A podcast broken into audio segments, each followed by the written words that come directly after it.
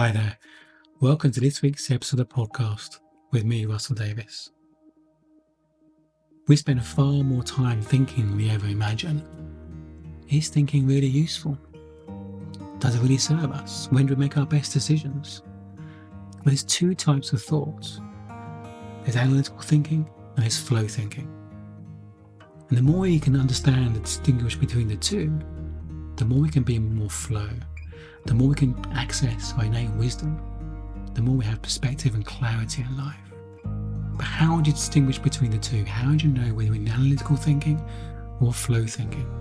Well, let's dive in and find out. Help you be more in flow.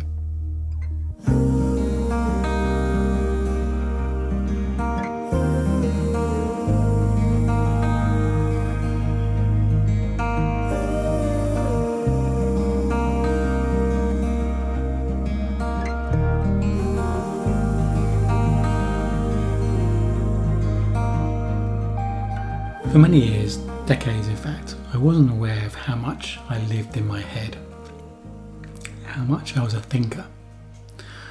I knew I was, a bit of a worrier. I thought my worry was valid.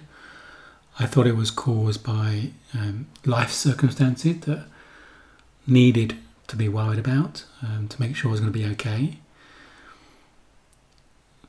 Began to realise when I worked, started working my own kind of therapists and coaches, I realised how much it was my thinking. You know, we're not scared of what we think we're scared of. We're scared of what we think. We live in our imagination. But I'm really honest, I thought my thinking was a badge of honour. I was proud of my thinking. I thought I needed it. When I first became aware, I was my thinking, but, but I need my thinking. I need to think about stuff. How do I filter out the unhelpful thoughts, the worrisome thoughts, the overthinking, the overall fearful thoughts, but hold on to the useful thoughts? Are they good at solving problems and working things through? And that's I thought kept me safe.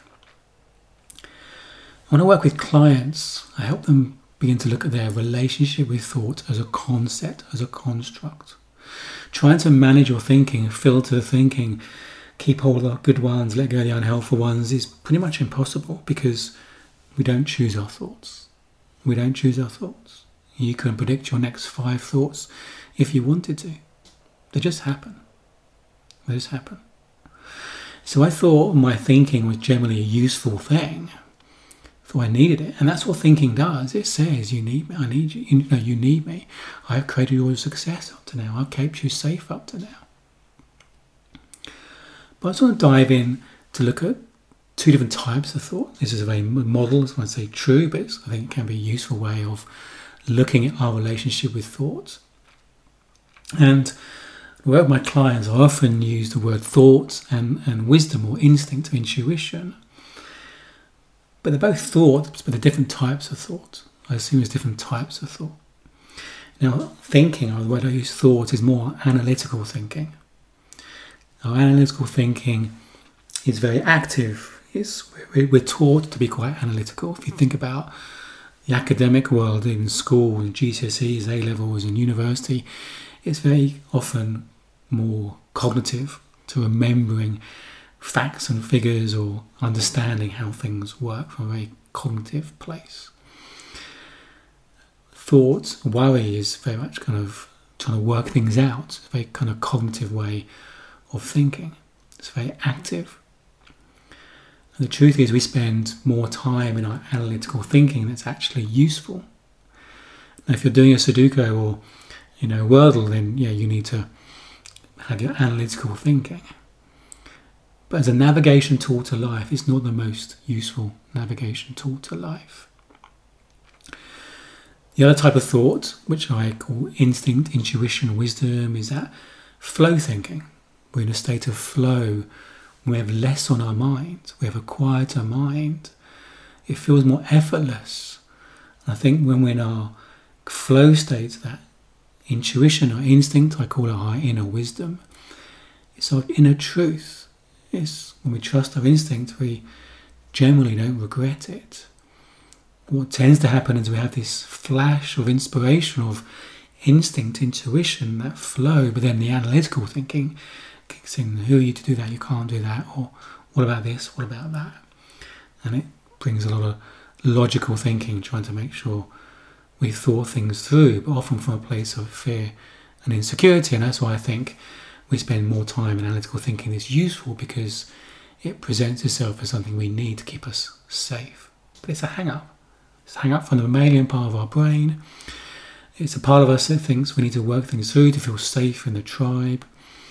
It's just not needed as much as we actually think. And the way sometimes I see it is our analytical, analytical thinking is like a, a computer. Yeah, you can work a lot of things out with a computer, with a spreadsheet or in a database on a computer. You can process a lot of information. But our unconscious mind, our flow state, our intuition, our instinct, for me, that's like the Google data service. Now, the Google data service can find trends in data that a computer, a laptop could never dream of finding. We're not, when we're not cognitively or analytically thinking about something, it drops into our unconscious mind, drops into the Google data service. And the ideas come, the solutions come when not actually analytical thinking about it. Solutions come when not actually thinking about it. There's a guy I know, there's a consultant in the States, and he helps people with their state of mind. And he was with a company, engineering company. And while he was there, they had a problem with one of their uh, customers. Um, the customer had a problem with, with their products. And the team got together to find a solution. And it came to the end of the day about five o'clock, and they still haven't found a solution. And the consultant said to the engineering director, What happens now? And he said, Well, the team stay until they find a solution. And the consultant says, Let's try something a bit different. What if you just send them home? Just send them home. Trust me, just send them home. It's an experiment and see what happens. Reluctantly, the, the engineering director, director did send the team home. And home in the evening, while they're relaxing, doing what they're doing, playing with their family, whatever they're doing, the engineers had different ideas and solutions. And when they came together in the morning, very quickly they found a very elegant and way cheaper solution they would have done otherwise, and with a greater sense of well-being. So often we think we need to think our way to, to clarity, but you can't. You really can't think your way to clarity. So the Google data servers kick in we're not actually thinking about the problem. Solutions come to us more effortlessly when we allow our, our unconscious mind, our, our wisdom to, to, to manage it. And think about your flow state, this intuition, this instinct, your inner wisdom. It includes your life experience, your knowledge, your intellect. Those engineers had solutions and they had the solutions they had because of their experience, because of their their expert knowledge, their training, and their life experience. You imagine, imagine two firefighters going into a burning building, and a burning building is not a place you've got time to think, you've got to act on instinct, intuition, and if one's had 25 years experience on the job, one's it's his first day on the job, who's more likely to come out alive? It's probably the one with 25 years experience, say, because your instinct, your intuition includes that, that life experience, that knowledge. So you can trust your flow state. When you're in a state of flow, life feels easier, but you're making decisions more intuitively, instinctively. So there's a couple of characteristics that are different when it comes to analytical thinking to, to flow thinking to intuition. From analytical thinking, it does feel like there's effort, it takes energy. There's a cognitive effort going on. When we're in that flow state, there's an ease to it. We get inspired ideas. Those, that sense of inspiration, insight comes to us naturally, effortlessly. There's no effort, it's effortless. The analytical thinking can be habitual. I'd say that it's learned. We learn it at a young age. We learn we think to learn to try, try and feel loved and our parents proud of us, to feel safe in the friendship circles at school, the tribe. We think, we need to think to try and feel safe in that way.